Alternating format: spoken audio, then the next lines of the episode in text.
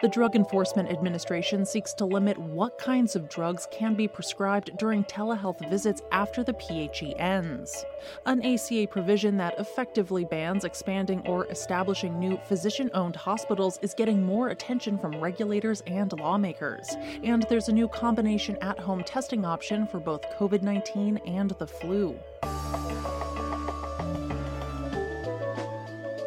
It's Tuesday, February 28th. I'm Jay Carlisle Larson, and this is Gist Healthcare Daily, where you get the headlines and health business and policy news in 10 minutes or less.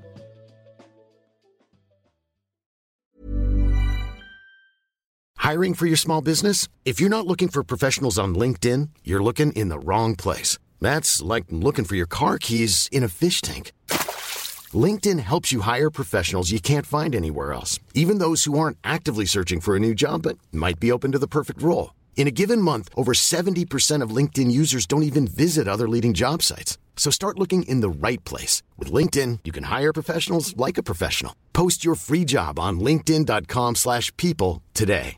Quality sleep is essential. That's why the Sleep Number smart bed is designed for your ever-evolving sleep needs. Need a bed that's firmer or softer on either side? Helps you sleep at a comfortable temperature? Sleep Number smart beds let you individualize your comfort so you sleep better together. JD Power ranks Sleep Number number 1 in customer satisfaction with mattresses purchased in-store. And now save 40% on the Sleep Number limited edition smart bed for a limited time. For JD Power 2023 award information, visit jdpower.com/awards. Only at Sleep Number stores or sleepnumber.com. The U.S. Drug Enforcement Administration announced a proposed rule last Friday that would make many telehealth flexibilities established during the COVID 19 pandemic permanent, following the end of the federal public health emergency, with certain safeguards added. The proposed rule would allow providers to prescribe up to a 30 day supply of Schedule 3 through 5 non narcotic controlled medications like Ativan and Xanax, as well as buprenorphine for opioid use disorder through an initial telehealth visit, but an in person consultation for additional medication would be required. Physicians will not be permitted to prescribe Schedule II drugs without an in person visit, unless it's through a referral from a physician who did conduct an in person assessment. Drugs in this class include narcotics like fentanyl or oxycodone, as well as stimulants like Adderall. The agency said the proposed rule will not impact telehealth visits that do not involve the prescription of a controlled substance or telehealth consultations by a medical practitioner that has previously conducted an in person examination. Throughout the pandemic, many people were able to get prescriptions for controlled substances through telehealth only visits. However, some startups have run into legal issues over allegations that they overprescribed these medications. For example, the Justice Department investigated mental telehealth company Cerebral last May over its prescription practices for drugs such as Adderall and Xanax.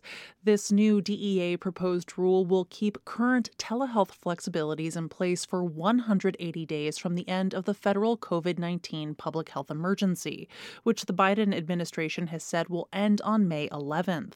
The DEA said that prescriptions written by medical practitioners during the 180 day period will be subject to additional record keeping requirements. The public will be able to submit comments for 30 days on the proposed rule.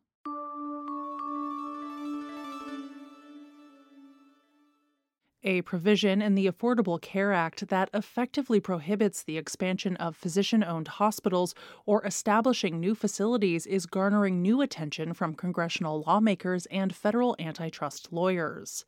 A paper published this month made the case that a repeal of the provision would make the healthcare market more competitive and that these facilities are better positioned to respond to market demand, such as for specialized surgical hospitals. The paper was authored not only by two but also by Matthew Mandelberg of the Department of Justice's Antitrust Division and Michael Smith of the FTC. Though the paper clearly states that it's not a reflection of opinions held by the respective agencies, it could signal that the Biden administration is open to revisiting the rule. And on Wednesday, Republican senators and physicians James Lankford of Oklahoma and Bill Cassidy of Louisiana reintroduced the Patient Access to Higher Quality Healthcare Act that would repeal the ACA's ban on the creation and expansion of new physician owned hospitals, as well as allow them to participate in Medicare and Medicaid. The bill has the support of the American Medical Association and the group Physician Led Healthcare for America. It's unclear at the moment how that bill will fare in Congress, as Democratic lawmakers have long supported the provision. Section 6001 of the Affordable Care Act was included in the bill at the behest of nonprofit community and for profit hospitals, who argued that providers at physician owned hospitals would steer patients to their hospitals for financial gain. They argued that these providers would effectively cherry pick healthier patients or seek out patients with higher cost medical needs.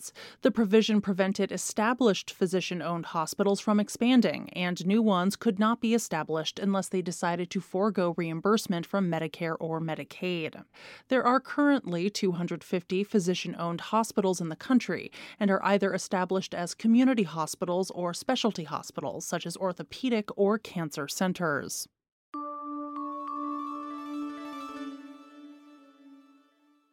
The Food and Drug Administration on Friday issued an emergency use authorization for the first over the counter at home test that can detect both COVID 19 and the flu. The test, developed by Lucira Health, uses a self collected nasal swab similar to the OTC rapid COVID tests that have been on the market and provides results in around 30 minutes. In individuals with symptoms, the test was able to correctly identify more than 99% of negative and 90 90% of positive influenza A samples and 100% of negative COVID 19 samples, as well as 88% of positive COVID 19 samples. The FDA said that the test was able to identify roughly 99% of negative influenza B samples. However, there are not enough cases of influenza B circulating to include in a clinical study. The agency noted that there is a risk of false positive or negative results in all rapid diagnostic tests, and those who test positive should take appropriate precautions and seek follow up care from a medical provider. California Bay Area based Lucira Health was the first company to receive FDA authorization for its COVID 19 rapid test in November 2020.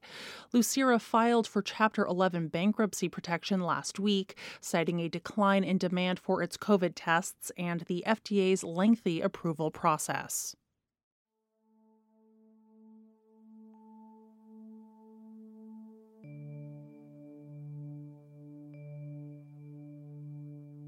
This is Gist Healthcare Daily. I'm Jay Carlisle Larson. Thank you so much for listening. If you like the show, please leave us a rating or a review. It helps other listeners find the program. You can check out more insights on healthcare business and policy news at gisthealthcare.com. You can also get these insights emailed directly to your inbox when you subscribe to our newsletter, The Weekly Gist. The Gist Healthcare podcast is an independent production of Gist Healthcare, a Kaufman Hall company.